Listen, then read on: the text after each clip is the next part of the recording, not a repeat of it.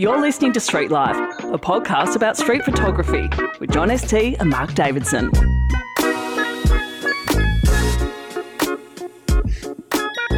You're listening to Street Life. I'm Mark Davidson, a street photographer from Melbourne, Australia, and with me, as he always is, the man whose crops never fail, my mate, Mr. John ST. How you doing? I'm doing really well, thanks, Mark. How are you? Very well, very well. Well, I was going to ask you, crop, hmm. yes or Oh, no? yeah. Yes. Yeah, yeah, I crop in, yeah, of course. Yeah. And now I can crop in even more with my new Fuji X-T5 with its massive megapixel sensor. Oh, it's back from the crop right doctors, is it? Yeah, it is. Oh, very good to see. I got a brand new one. Yeah, they, they replaced it for me because there was a problem with the autofocus. All right. So, yeah, must be and it wasn't me. Yeah. Are you sure? No. they tried to tell, tell them it was me, but it wasn't. No. So they, they, they're very kind. George's camera swapped it over, and uh, yeah, it's going really well. Yeah, so cropping. I Why think not? so too. Look, I try not to, but you know, Uh, by the way, I, I crop with my feet. do you? That's that's great, Martin. It's called zooming with your feet, isn't it? It's called going in and out until it's about right. Well, John, we Mm-hmm. don't want to keep our guests waiting today, do we? So, um, I think no surprises. I'm so, Mm. No. super excited about today's episode. So, why don't you go and introduce Martin Parr? Our guest today needs no introduction, but let's give him a quick one anyway. Let's not beat around the bush here. Martin Parr is one of the greatest living photographers on the planet. He's worked prolifically since the Look at that. 1970s and has published over 100 photo books, which is testament to his work ethic. Martin is a member and a former president of Magnum Photos. In 2014, he founded the Martin Parr Foundation, which aims to champion British photography and also houses the Martin Parr Archive. It gives us immense pleasure to welcome Martin Parr to the Street Life podcast. Thanks for joining us, Martin. No problem. Martin, it's an absolute honour to speak with you. Thank you so much for your time. Um, let's start at the beginning, shall we? You grew up in Surrey. Your parents were keen bird watchers, I believe. So, tell us about life growing up there and what uh, influence your parents had on your photography, if any. Uh, well, I was brought up in Surrey, which is the sort of suburbs of London, uh, a pretty boring place, to be absolutely honest. And then uh, i- in my uh, childhood, I went up and visited my grandfather, who lived in the north of uh, England. And the sense of community that you experienced there was very good. Uh, and I was very impressed by that. And not only that, he was a, a very keen amateur photographer. He was working on something called bromoils, which is where you literally bleach out the picture and then re-ink it in on a sort of matte paper. So it- it's almost like an earlier version of Photoshop. And uh, he got me interested in photography. He lent me a camera, went out shooting together. And by about the age of 13 or 14, uh, I, I said, I'm going to be a photographer. That's it. I've decided.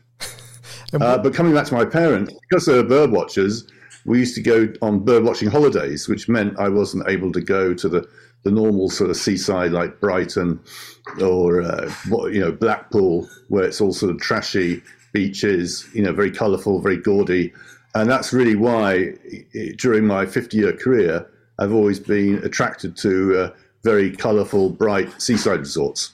Fantastic. So- what what was the um? Sorry, just uh, touching on the bird watching. What's what was the gold medal of, of birds? Did did your fa- mother or father ever say this is the bird I've, I've never found, but I, I want to see this bird when we go out? I, I think they had an obsession with something called the Dartford warbler, uh, which uh, came to one of the heaths in in Surrey, and uh, we went out searching for these very elusive birds. And uh, when they finally saw one, they would get very excited. So that was like the uh, the pinnacle of their bird watching uh, days.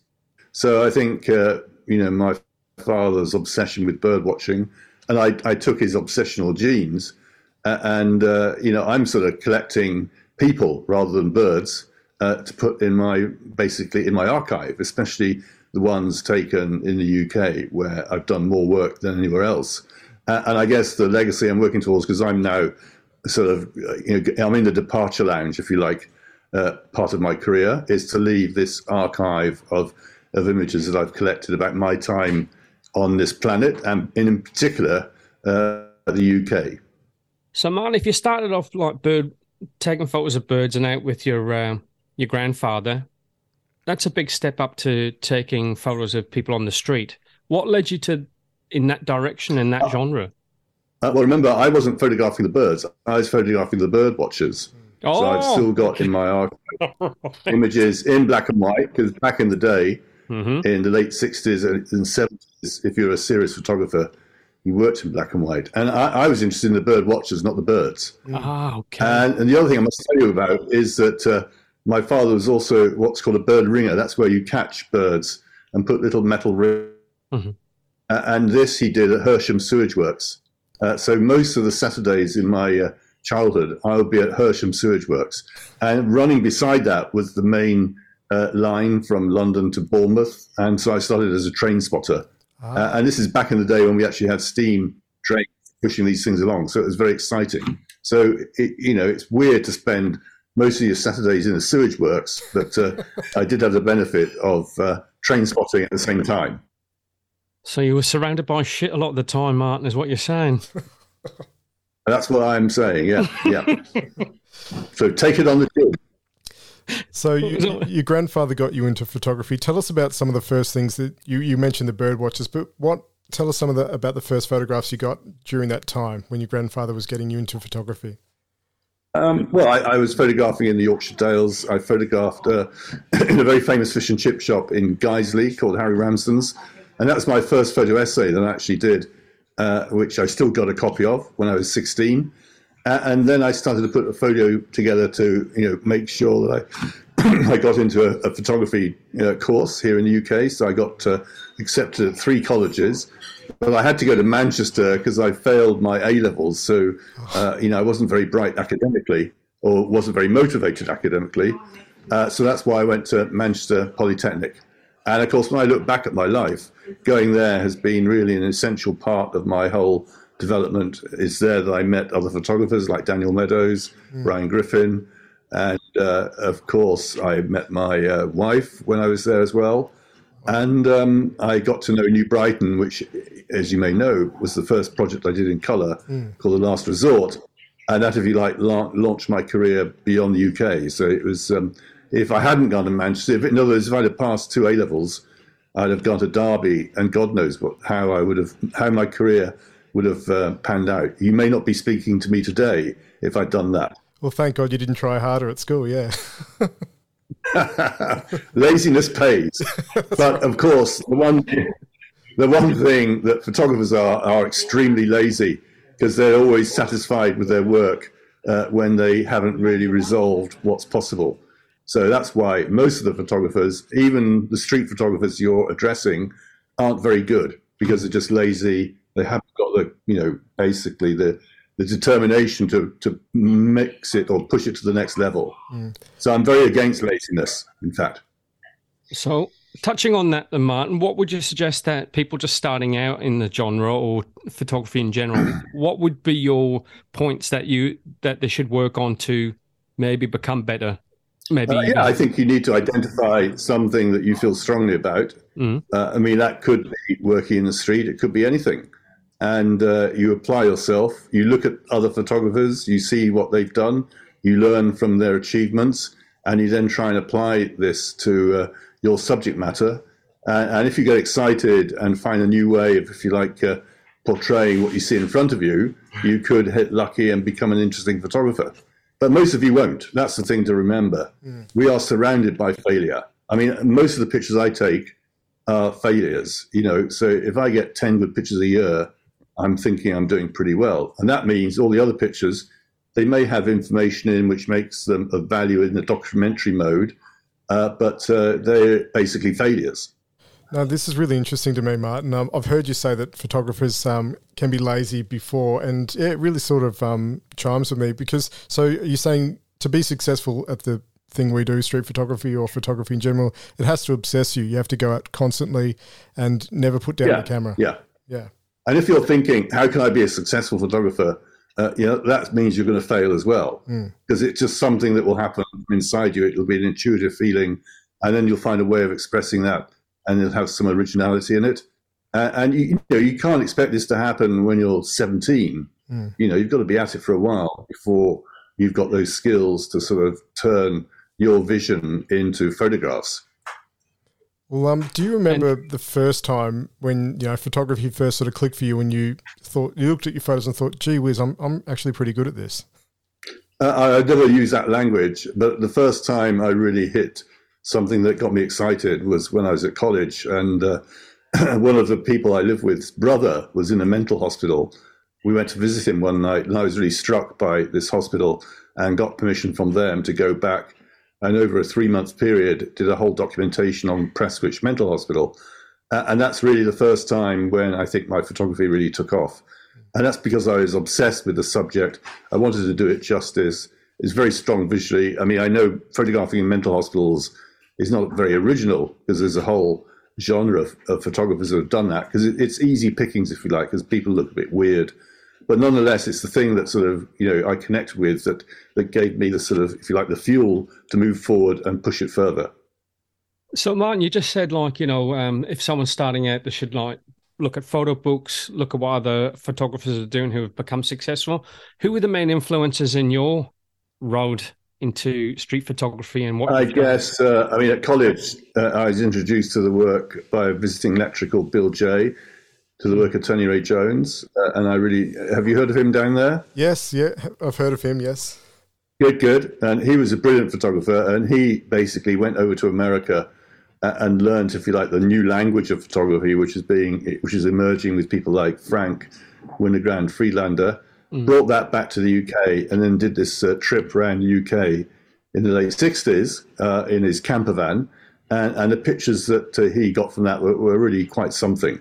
Sadly, he died very young, at the age of 30, from leukemia, wow. Uh, and the book that he did uh, was only published posthumously after he died in like 1972 and uh, so I never met him.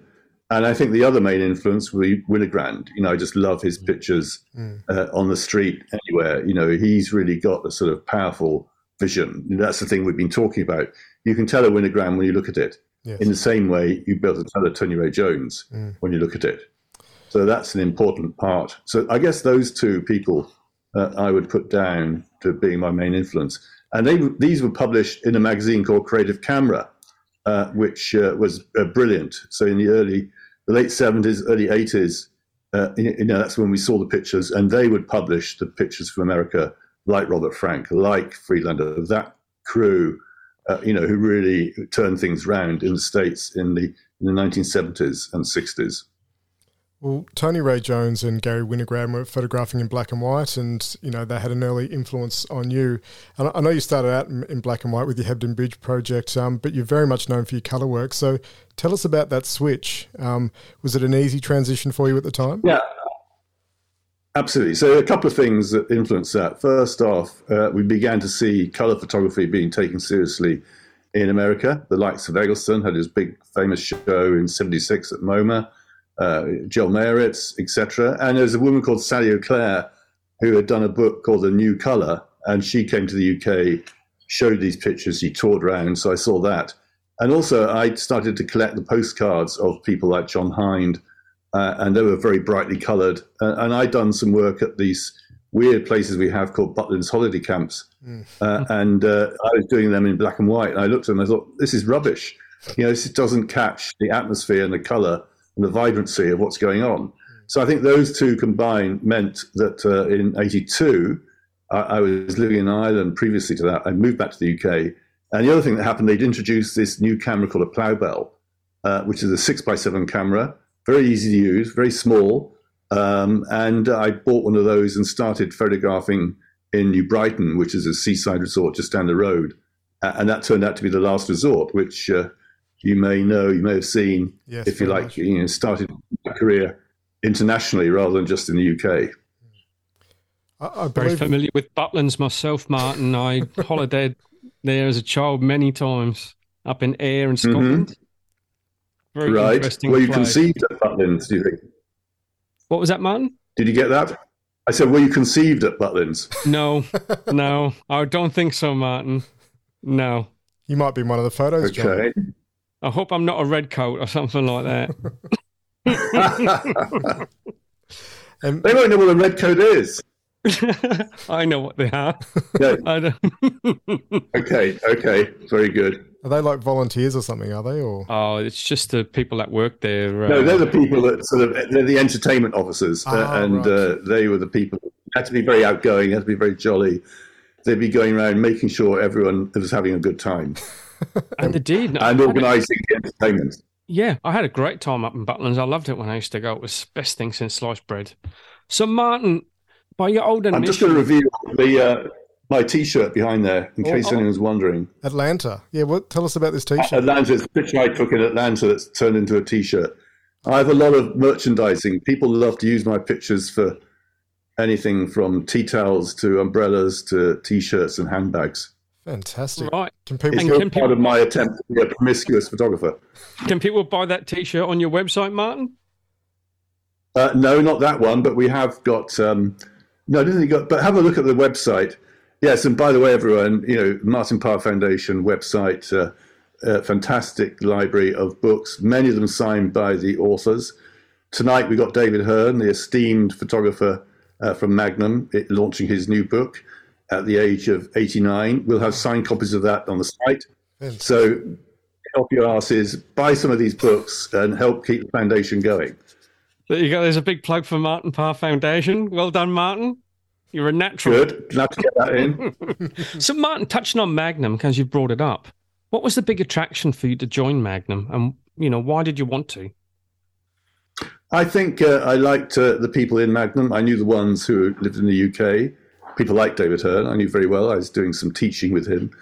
and I like this idea of it being a cooperative. And of course, uh, what they can do is license pictures, which you know I wasn't really able to do my- on my own. Uh, so I thought this is a place uh, that I could be. It could be very good for me in terms of my career.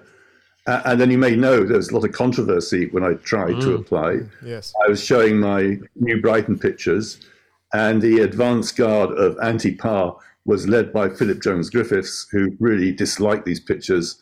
And uh, he tried to persuade people not to vote me in. But eventually, I did become a member, just by one vote, I hasten to add. And, uh, you know, I've been a member ever since. Martin, did he ever explain to you why he was so objective towards your images? Uh, well, he didn't speak to me, but he did explain to, you know, I guess his Magnum colleagues that he thought I was a fascist and I was part of the Thatcher regime. Oh, And uh, you know, these pictures I took in La- in New Brighton, uh, you know, in, if you like, if they're going to be political, they came from the left because I was trying to show people in the south that you know you've got this very shabby backdrop, but still the families went there with their kids, had a day out in New Brighton, and in fact I've just been back there doing some filming, and uh, it's really tidied up now. Uh, so it's it's almost slightly gentrified, so it hasn't quite got the atmosphere that it had uh, back in the 80s. Uh, so uh, you know, I'm glad to go back and see it, but I could never photograph there again because it sort of lost that magic that I liked so much, and uh, that was the thing that you know, if you like, motivated me to do the pictures back in the 80s. well, it's a jolly good thing you did, Martin, because you you were there to record it. Now that's um you know in print form for all, all of uh, history now. So it's uh you know you, you capture him that period of time, and now it's never going to look like that again. You're absolutely right. Yeah, thank you. I just want to say, Martin, speaking as a northern lad from uh, South Shields, from a seaside town, I've looked at your collection of images and I don't see any issue with them whatsoever because that's how I remember growing up as a kid. That's how it was. Right. You know, do you know what I mean? You were just documenting how how things were up there. So yes, it was a tough time during that period with Thatcher and stuff. It's the reason why I Yeah. moved to Australia with my parents. So To escape Margaret Thatcher. yeah, Are you serious? absolutely. Because my How old town, when you came? 16 and my town was a shipbuilding and mining town and it had been decimated by Thatcherism and her uh, politics. Mm. So my parents didn't see any point in staying in the UK any longer. They didn't see any opportunities there for us. So we came to Australia. It was the best thing we ever did. Wow. You know? Really? So did you get? Did your did your your dad get a job straight away? Yeah, yeah. We you had to have a job here before you could migrate. So uh, they had to sponsor you. So yeah, my dad had a job here. What was his job? he was a printer by trade. So Uh-huh. in the U- so in the UK he was a bus driver, but then when he when he moved to Australia he went back to his trade, which was printing. So yeah, Ah, right. Very good. And at the time, did you uh, did you think I don't like this? You know, leaving all my friends in uh, South Shields and going to a place where I don't know a soul. I hated So I, the place going for ten years, doing Martin. you know, but you don't mind. I, I hated it. I hated the place. Really? I'd never I'd never left my country Really? before, and I hated it. um, because you know there wasn't. How long did it take you before you said this? This has turned out pretty well. Ten years. Really? When I first went back, and then I realised that South Shields in the northeast and the UK wasn't anything as I remembered it as a 16 year old. But yeah, and Mhm. now I've never looked back. I've never got homesick again. I, I love England, but I don't miss it. John, did you go straight to Adelaide or did you go to Melbourne? Yeah, straight to Adelaide. Yeah, Why Adelaide? We're All right, interviewing 'cause you that's- now. that's where my mum's brother was. Oh, so, okay. yeah. There you go. Oh well, things But you yeah, didn't know my- about John. but but just touching that, Mark, I just wanted to say because you got a lot of flack from um, uh, the press and a number of other uh, outlets saying Mm. that you were pro Thatcher and that you were painting uh, northern people uh, in in a poor light. And as speaking as a northern person, I don't think you were looking at your work. It was just how it was. Mhm. Well, it's interesting because uh, we we did a show together with Tom Wood, who was also photographing down in New Brighton. We did a show at uh, the Open Eye Gallery in like 85, 86. And uh, that's the photography gallery in Liverpool. And, and people came. No one said any problems with the images because they all knew what New Brighton was like.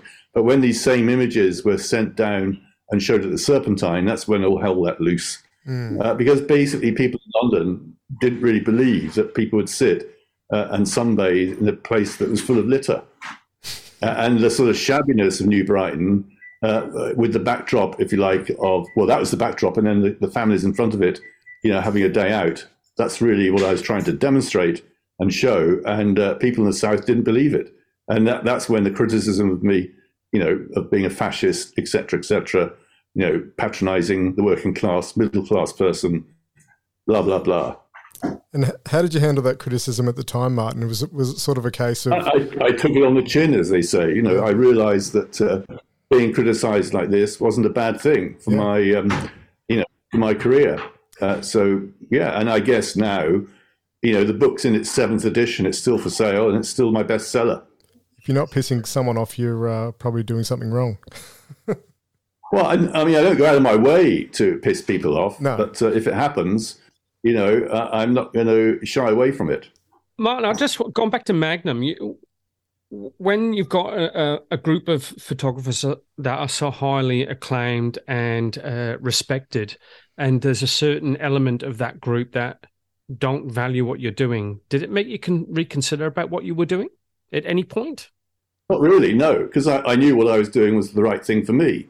Mm. Uh, and in fact, you know, Philip Jones Griffiths, as you know, is now died, so he can no longer criticize me. And in fact, we're about to acquire a set of uh, Vietnam Inc pictures from Philip Jones Griffiths from, one of his daughters uh, for the foundation. So it's quite ironic Mm. that, you know, I, I'm basically supporting his legacy by buying the prints, uh, which I quite like the idea of, really. But all the people like, uh, you know, people like, say, Ian Berry, uh, he wouldn't have voted for me. But, you know, I get on really well with Ian. You know, we've bought some of his prints, we've done a print swap. And, uh, you know, I, I'm basically one of the top earners in Magnum. So, I've, if you like, and I've done the presidency. Mm. so I've earned my colours, if you like. And famously, Henri Cartier-Bresson didn't um, couldn't wrap his head around your photos. Did you ever make up and enjoy friendship with him later in life?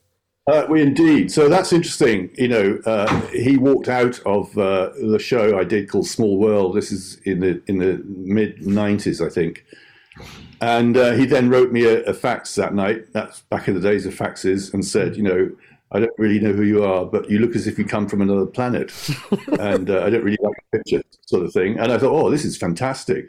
So I wrote back to him and said, uh, you know, I I, I understand your approach is different, but uh, why shoot the messenger? Mm. And uh, in fact, we've just done a book together and a show together where uh, he made a film in the UK in 1961 for a television company, and they asked him to photograph uh, northern uh, working class uh, factories and Blackpool. And uh, we did a show together, literally just now. He's obviously died. And uh, Francois Hébel, who's the director of the uh, Cartier-Bresson Foundation, chose pictures that I'd done also in Blackpool and in factories, and they put these two sets of images together, and it was a very interesting show. And um, you know, in a sense, uh, and also afterwards, Martine Franck, Cartier-Bresson's wife, invited me to lunch at uh, Rue de Rivoli. So we made up, we became friends.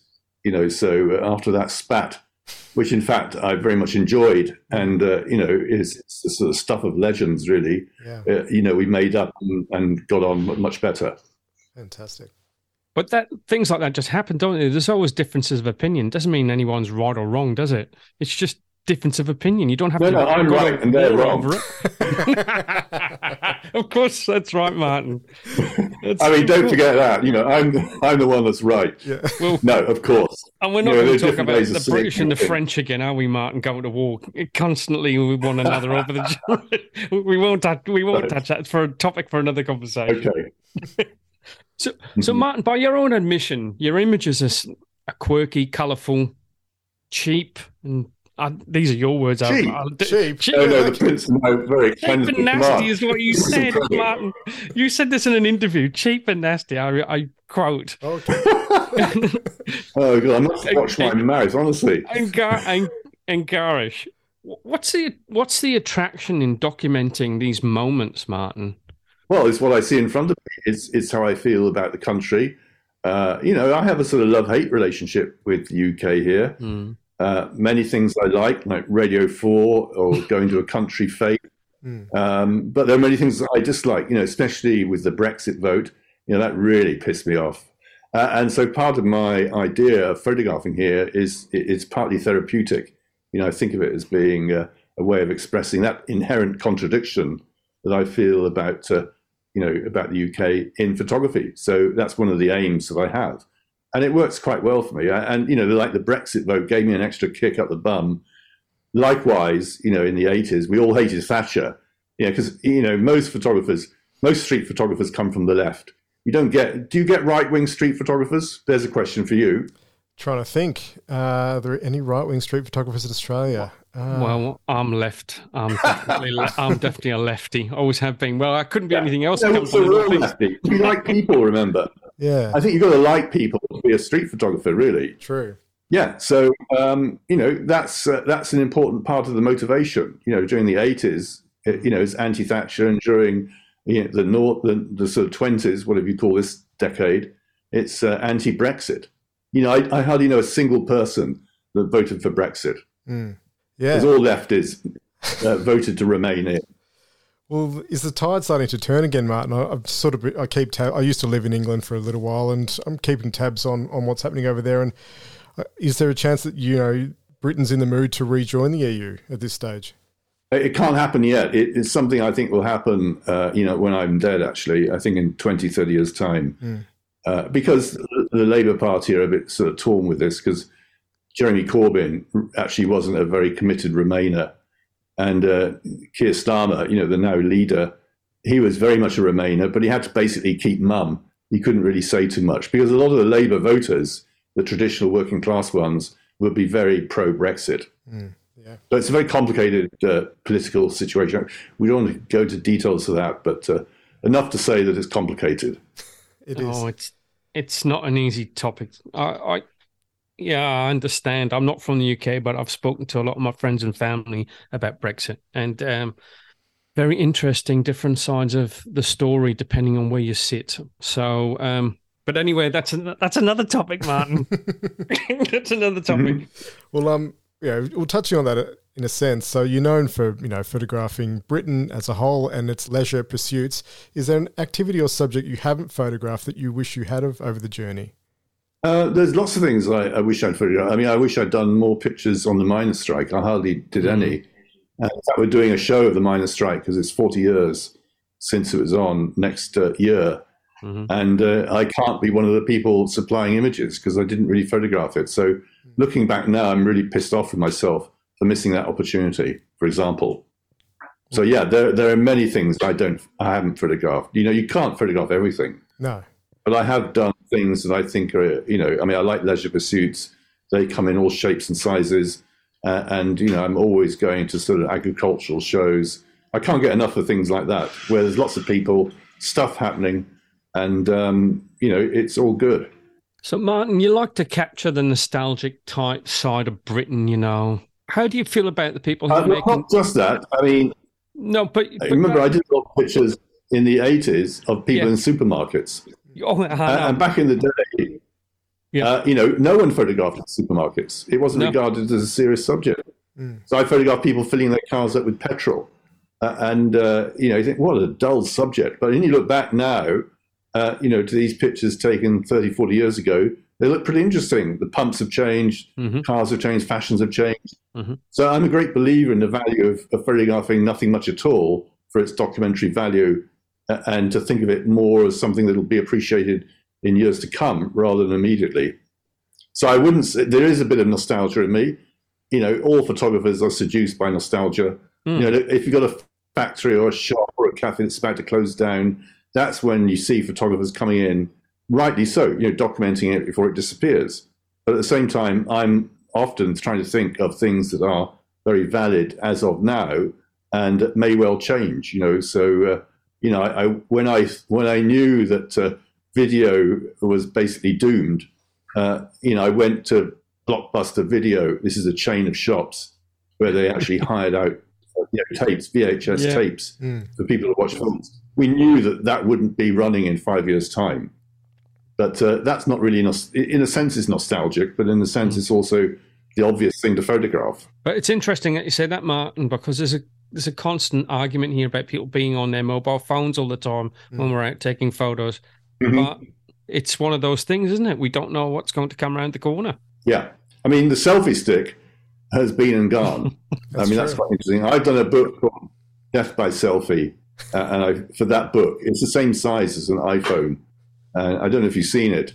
Uh, and I've got people on selfie sticks. But now you don't see them at all. They No. basically disappear. Is it down under? No, no, they're gone. Selfie stick, rest in peace. Disappeared. Yes, rest. But in- selfies are still going, but without the stick.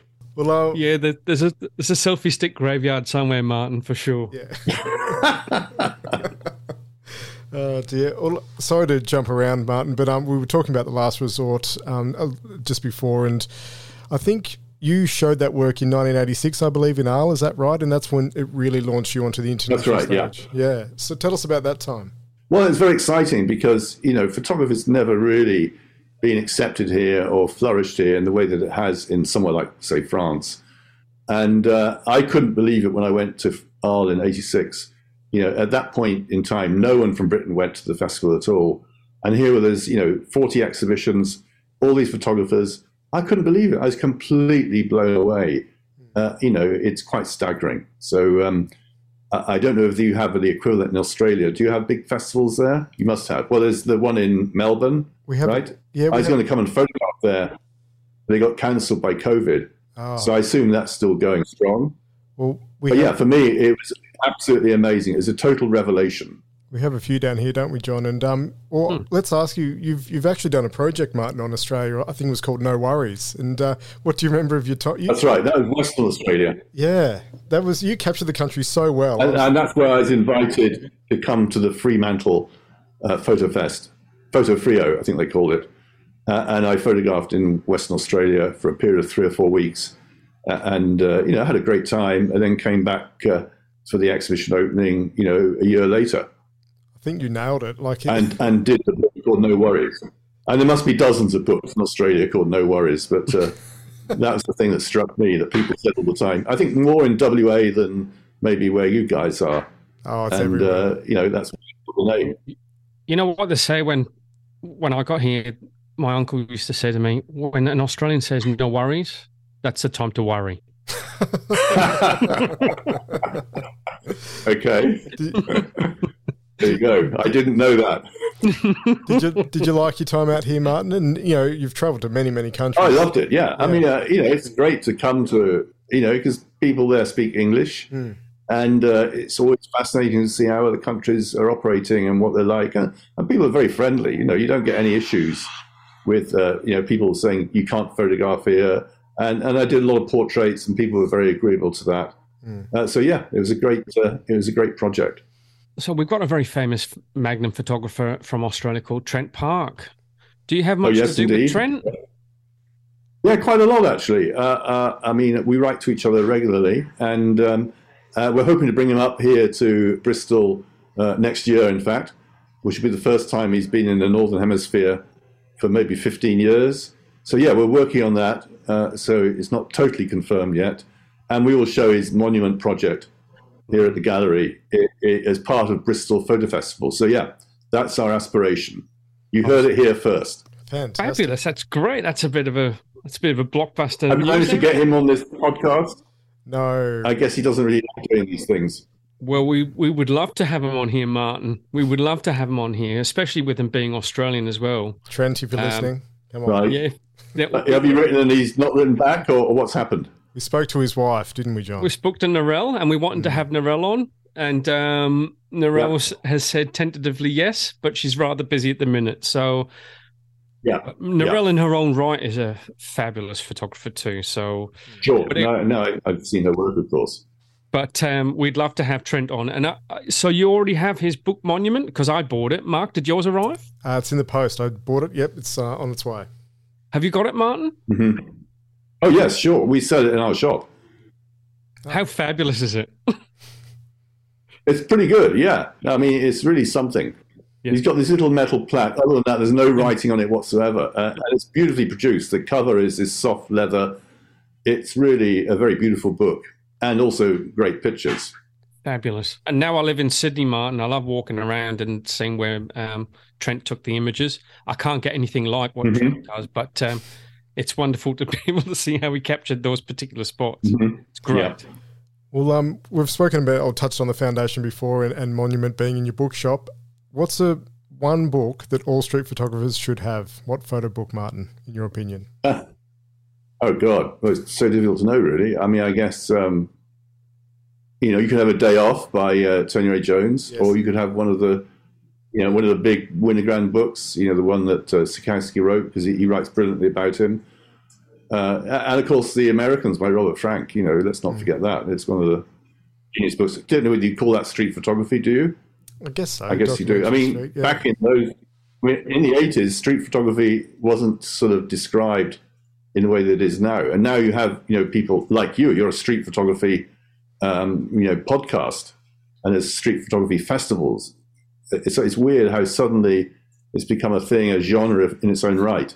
Mm. I guess launched by that book with uh, that Thames and Hudson did with that the Matt Stuart pigeon picture on the front. I can't remember what it's called now. Probably street photography. Uh, And there have been many more since then. yes, exactly. Do you? What do you? You just uh, classify yourself as a photographer, Martin, not necessarily a street photographer. Yes, Yeah. I don't think myself as a street photographer, No. But I have done many pictures on the street and continue to do so. Uh, and you know, I'm always photographing the crowds coming towards me. Mm. It's very difficult to make one of those pictures really work. Yeah. So yeah, uh, I'm frustrated by and and entertained by the concept of being a street photographer. And there's, it seems to be, well, in particular, our experience, A Mark, is that people have very rigid thoughts about what is street photography. And this seems to have happened in the last 20, 30 years, 20 years, maybe even less. And Right. what, what would you, in your opinion, you've, you've said, uh, Martin, that you don't really consider you a street photographer anymore of a documentary type style photographer. But what would you consider a street photographer? Does it have to have a person in the frame, Martin? In your opinion? Oh, I'd say so. Yeah, yeah. Well, I mean, I guess you could photograph streets. I mean, you know, I don't know really the rules to define where street photography ends and it and it and it and it and it sort of starts. I don't. I just don't know. Mm. That's your basically. I should be asking you that same question. But you know, you get very good people like you know, you got uh, you know Philip-Lorca diCorcia. He did great street photography. I mean, occasionally people invent new ways of looking at it. Uh, I remember seeing the first Eamonn Doyle book. Have you? Do you know Eamonn Doyle down there? I haven't Irish heard of photographer? him. No, I'll look him up. No. No, I mean, he did a radical street photography book, uh, which came out maybe 10, 12 years ago. Uh, it's, it's, it's basically, his title is just an exclamation mark. Check him out. It's very good. I will. Uh, and he did a completely different type of street photography. Bruce Gilden's another one. You know, I'm sure you've heard of him. yeah. Mhm. I mean, but you can tell a Bruce Gilden, you can tell an Eamonn Doyle when you see them. Uh, and that's the thing you've got to do. You've got to find a different way of looking at it and connecting to it. Not easy to do because most things have been done, No, you're as you spot well on. know. Absolutely, it's not easy to do. I have heard. So why don't you just stop being street photographers and go and be wedding photographers? Much, much more interesting. no, No. not for me. Hmm. I suggest, you know, you dismantle this podcast, this group. You're going nowhere. You're chasing up your own asses. get off the bandwagon of street photography. It's the end, You know what everyone. we're going to do? You know It's what? our last Martin? episode, We're going to John. take up that challenge. We're going to we're going to prove you. In the last episode, I'm very glad to sign off. As the last episode. Bye bye, street photography. Oh dear. Well, i It's gone forever. Martin, there's so much we could ask you. I know your time's. Listen, very- you said it was half an hour. I mean, we, we're 45 minutes already. Are we? Oh, you're right. So, well, I just can I just ask you one quick question? Here's a follow up one. I, I have heard you say that Dougie Wallace is one of the best street photographers, well, photographers plying his trade at the moment. Who who else should we look out for? You mentioned Eamonn. Who else's work do you like at the moment? Um, well, I mean, I've got some of these more recent. Uh, uh, there's a girl called Paul Baldessari we like very much. We're just printing up some of his work for our collection. Eamonn Doyle, you know, I've got a whole set of those early Eamonn Doyle pictures. They're they're really good. Um, you know, I, I don't. Uh, I mean, there's certain people in America that are pretty good. You know, sorry, I'm not very good on these names. No, that's all right. I know you know, there's four or five of these people who are, are very good. I mean, it's you know, as I said before, it's making sure that their distinctive style and approach and connection to the street is amplified in the uh, in the images. I guess you could say Trent's a street photographer, especially with the Monument book, because it's all done on the street in Sydney Yeah. with this very strong light. So yeah, uh, there's no other book like uh, Monument, for example. So Martin, we're just going to finish. Armour, he's a great photographer. Sorry. No, we're we're just going to finish up because we know you you're a bit short of time or whatever. We but we always ask one question. It's a bit. I got all the time in the world here. Oh, you got all the time in the world. Oh, we'll ask you some more. I got all the longest podcast. Everyone else is half an hour, and I'm at 45 minutes. Doesn't feel right. Well, We- we- it's going to be the uh, last one ever since street photography's dead, so we want to go out in a bang. So, Well, I tell you what, we're going out in the high, and we've got Martin Parr's the last one ever, so you know no one can touch that. So Martin, I just want to. Yeah. you, you collect a lot of photo books, and and you collect a lot of other things as well. Now, I want to ask you a question: Are you, yeah, a lot? You're almost like a small library, Martin. I don't want to say Yeah, a big library, I'd say. We've got 5,000 books here. that's a lot. But you don't just collect photo books, Martin. I was, when I was doing a bit of research on you, you collect like trays and postcards. And now, would you Yeah, say no, you're a I've collector, or would you say you're a hoarder, Martin? Yeah. I'm both, really. It, it's partly a disease. You know, I am a collector, I'm a hoarder. Yeah, so luckily I've got someone to put it all. And, Yeah. uh, you know, I have to sort of, if you like, earn the ability to sort of uh, do this. So, yeah, I think photography is a form of collecting as well. It is. You know, uh, you out in the world, you try and find ways of putting these pictures together, try and make sense of it all, and really try and articulate your contradictory feelings uh, about the world that we live in, which is, as I've explained before, one of the motivations. So, Martin, how we all know that behind every good man there's a strong woman. How does your wife deal with your obsession? She's very tolerant, but you know, yeah, that's a bit. Uh, got to be careful there because there's many men who've got a man behind them as well, right? There are, there are. So these uh, days. Absolutely careful with your language. Yes. Oh, yes. Uh, I know. I know. So, yeah. Yes. No. No. My wife is very tolerant, and uh, she's been a great supporter. And uh, she goes swimming, so I wait for her when she's swimming, and she waits for me when I'm photographing. So it's worked out fine.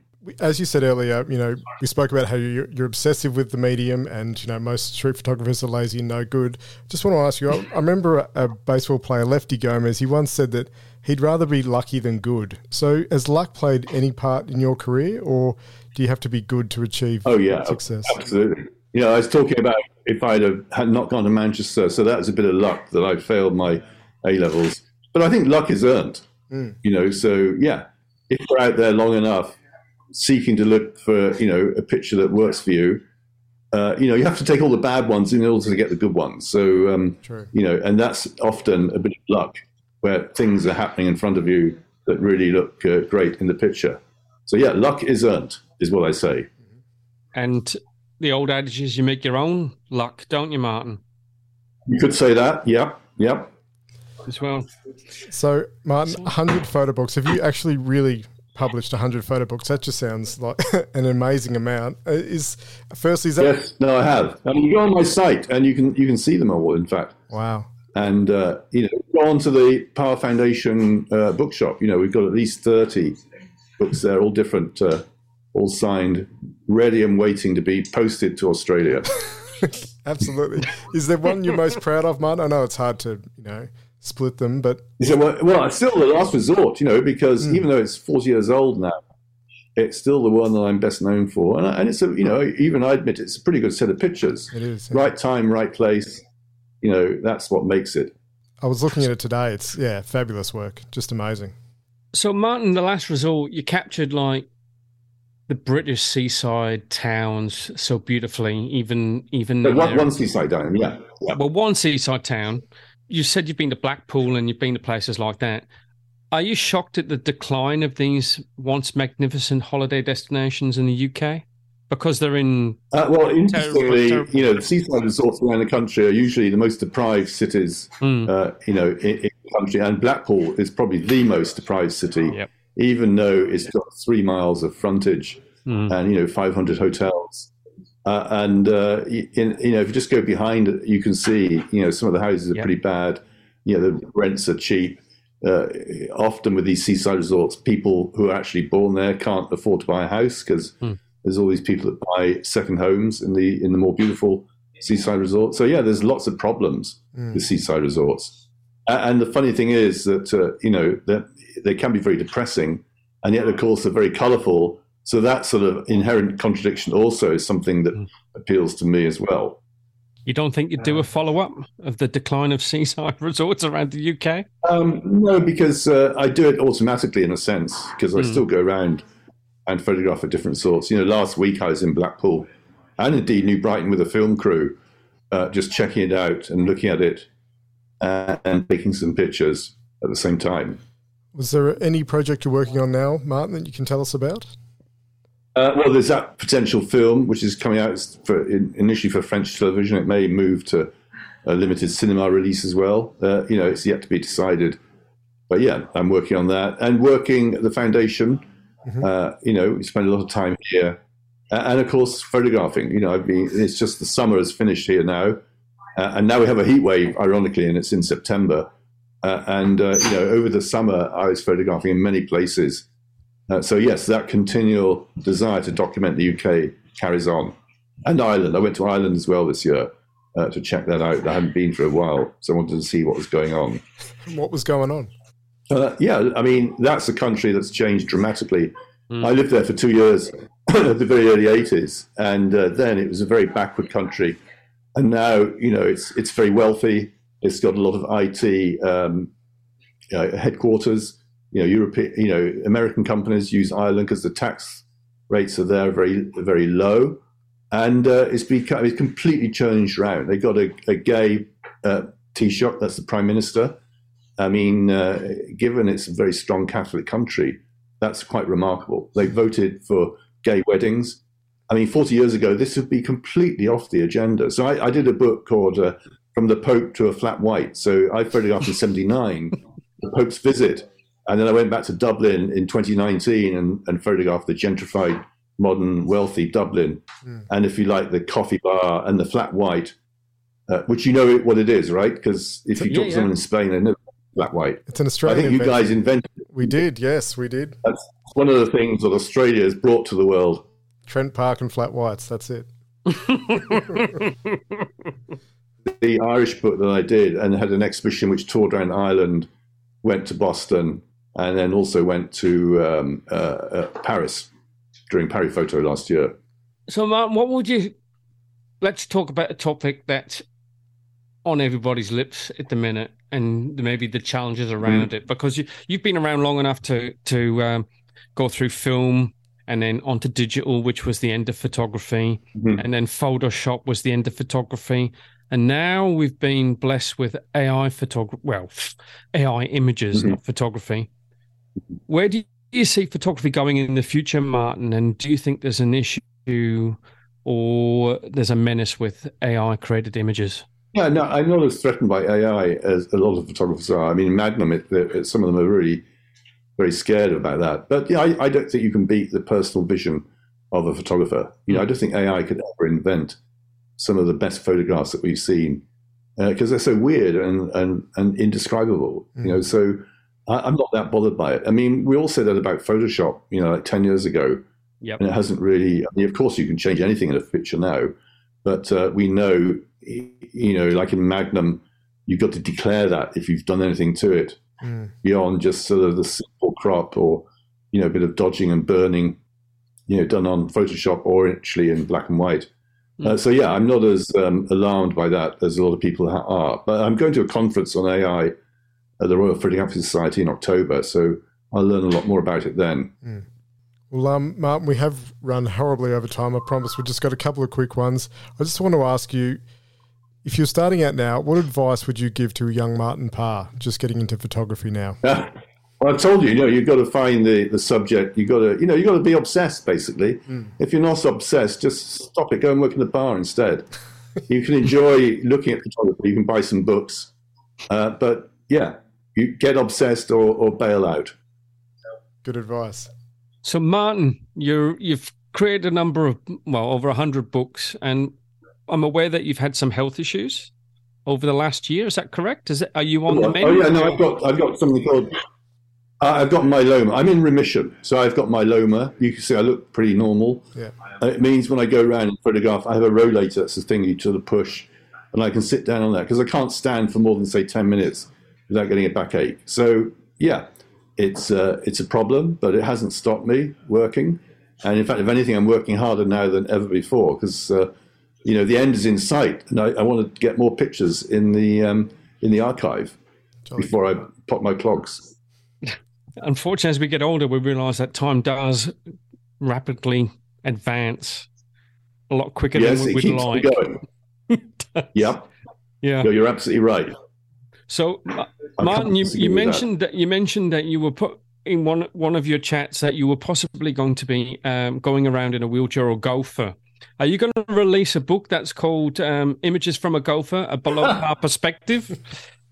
Uh, no, I have. Yes, I mean I'm not going to do that, but I do have a um, you know an electric trolley thing that I also go around on. Normally, it's better for me just to push it manually, and then it doesn't run out of battery. That's the idea, anyway. Well, Martin, you've set up the foundation. Um, do you ever think about your legacy? So, how do you want your photographs to be remembered in 50 years' time? Uh, well, I guess just the fact that they're there. You know, it's uh, it's my time in the UK that I'm showing, and um, that's it. I haven't really thought more than that.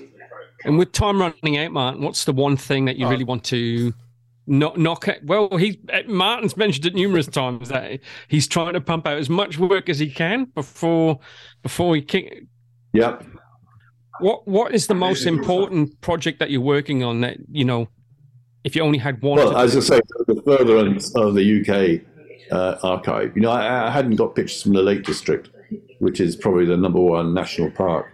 it is So I went there this year uh, and photographed in there. So yeah, things like that. You know, I'm catching up with areas that I haven't been to and events that I haven't been to before. So yeah, that's the that's the immediate plan. Wonderful. So, Martin, we've got one final question for you. Thanks very much for joining us. And we ask it to every Hey. guest that we have on. If you could go anywhere in the Mhm. world to photograph, where would you go and why? Uh, I'd like. I still want to go to the Galapagos Islands and watch the tourism there. So I, I, I might put myself on those cruises that go around with 50 people on, and then I can photograph when they get out and uh, go onto the beaches. So yeah, that's something I'd like to do. Fantastic. Sound- Cool. Should we Sounds do a Kickstarter campaign started by your podcast to try and raise the money for that? Okay. we'll try our involved. best. Martin, thank you so much for your time. We had an absolute ball talking to you. We could talk to you for hours, but really appreciate you taking the time to chat to two blokes in Australia. And uh, No problem. thank you very much. Thanks very much, Martin. You take Okay. care. Cheers, guys. Bye. Thanks, Martin. Bye. Happy shooting.